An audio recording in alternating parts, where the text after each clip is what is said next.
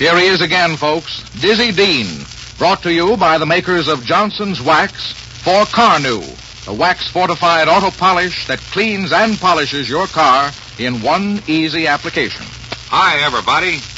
Front and center, you outfielders. Uh, I'm going to have some advice to you fly chasers today.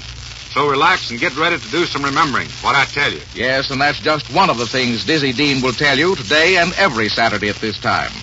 This is Frank Eschen, who knows that Dizzy Dean knows what he's talking about. Dizzy will answer letters from the mailbag. He'll spin a few baseball yarns. He'll do some prognosticating, and he'll tell you of the big league picture as he sees it. And first off today, we have the mailbag, Diz. What did the postman bring this time, Frank? Well, it was a very heavy make of Seattle. Mr. McCormick was interested in your comment on Bob Lemon the Cleveland Indians in a recent broadcast. He wants to know if you think many ball players start out in the wrong position and how it happens that occasionally some manager does see unsuspected talent and put a player on the right path. To get right down to the point, Diz, have there been many cases like that of Bob Lemon? Frank, I guess Mr. McCormick's right. I reckon there's been lots of ball players who never made it in the big leagues because they picked the wrong job in the first place. But I can think of several who got straightened out. Take Bucky Walters, for instance. He come up as an infielder, but he wasn't much of a hitter. I guess he'd have drifted out of the big leagues without ever getting into the big dough. If that great little catcher, Jimmy Wilson, hadn't seen that Bucky could become a great pitcher. And what was it, Diz, that first attracted Jimmy's attention to Bucky Walters' potentialities as a pitcher? Uh, what was that word, Frank? Uh, potentialities? Uh, potentialities, Diz. You know, the qualifications that led Wilson to believe that Walters, the mediocre infielder, might become a pitcher. Well, why didn't you say that in the first place? It was this way. Walter was playing the infield, and Jimmy was using him at third base. Jimmy noticed that the first baseman was having trouble with Bucky's throws. And when he asked the first baseman, he told Jimmy that Bucky's throws was taking off. Doing what? Taking off? Yes, Frank, taking off. You know, one throw would rise, another would curve. That's what they call taking off, Frank. The trade calls it throwing a live ball. Well, why didn't you say so in the first place, Diz? But go ahead, go on. Well, the rest of the story was just a matter of time, Frank. I mean, until Walters got control. And when he got it, boy, he was hard to beat. All he had to do when he pitched against the Cardinals was to walk out there on the mound. Usually the Cards was beat right there. Well, Diz, did Walters have trouble with his control? I'll say he did.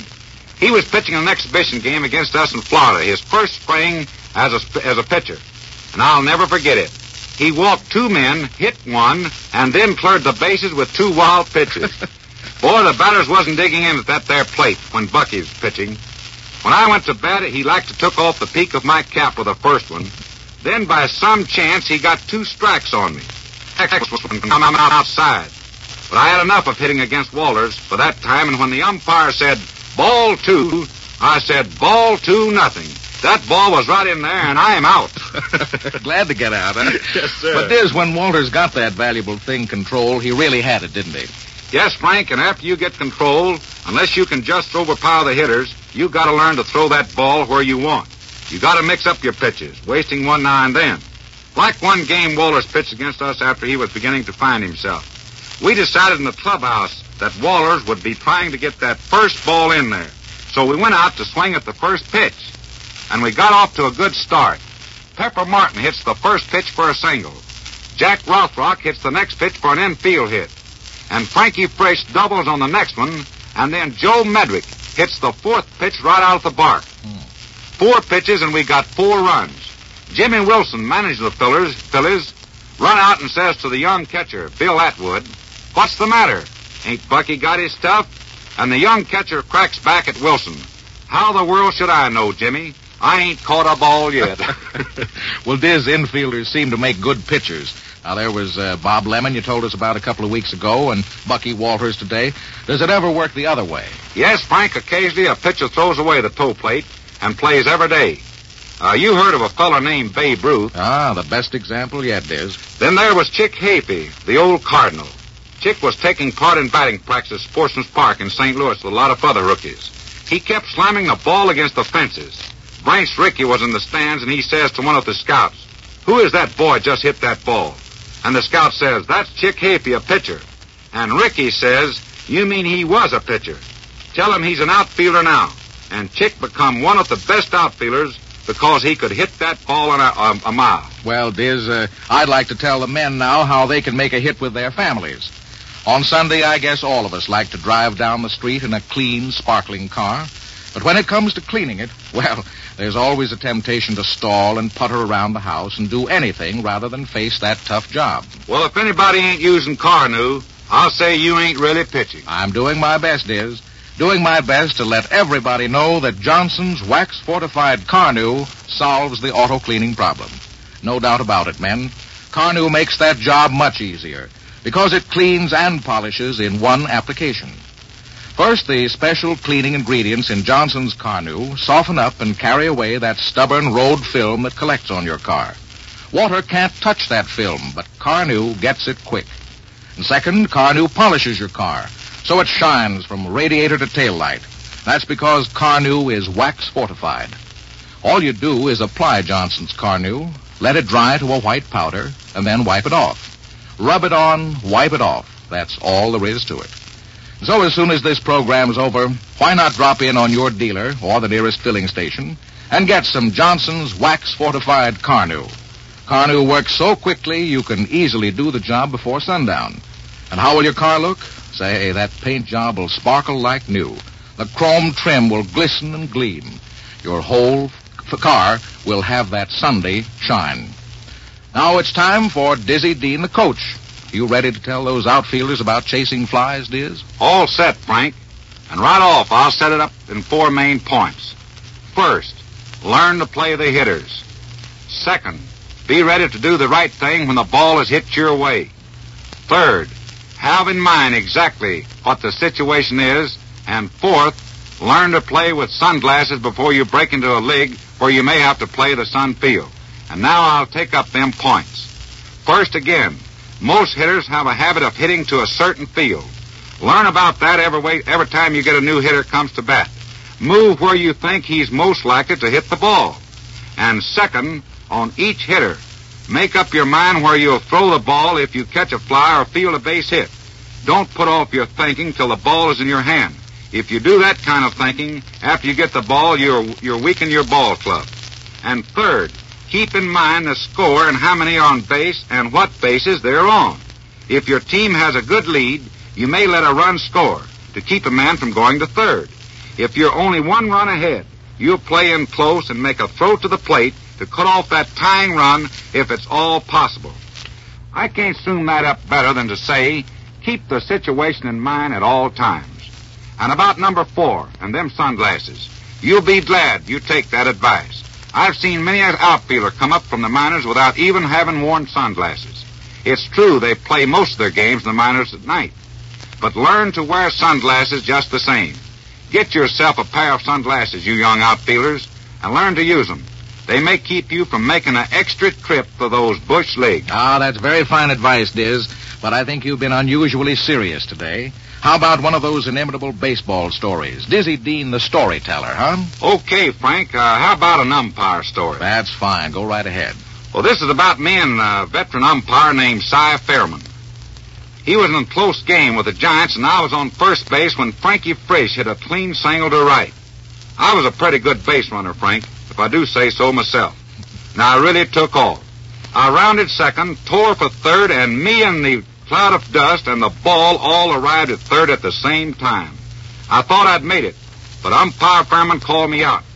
But before I could get up and squawk about the decision, Pfirman started talking and brushing me off.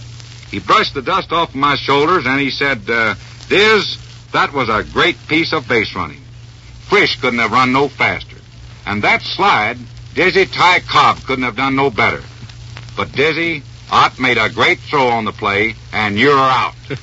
I didn't have the heart to say no more to Pfirman, but on the way to the dugout, I passed Bill Klem, who was working at the plate, and I said, uh, Bill, did you see that play? And Bill said, uh, Yes, Jerome, I seen it.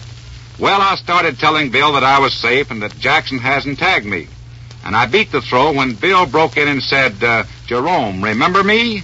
I'm Bill Klem, behind the plate. If you want to get on somebody about that play at third, talk to Mr. Pfirman. And I said, No, sir, Bill. I couldn't say nothing to Cy. You know he was so nice to me that if I'd had a quarter in my pocket, I'd have tipped him. Always the kind-hearted, generous Dizzy Dean.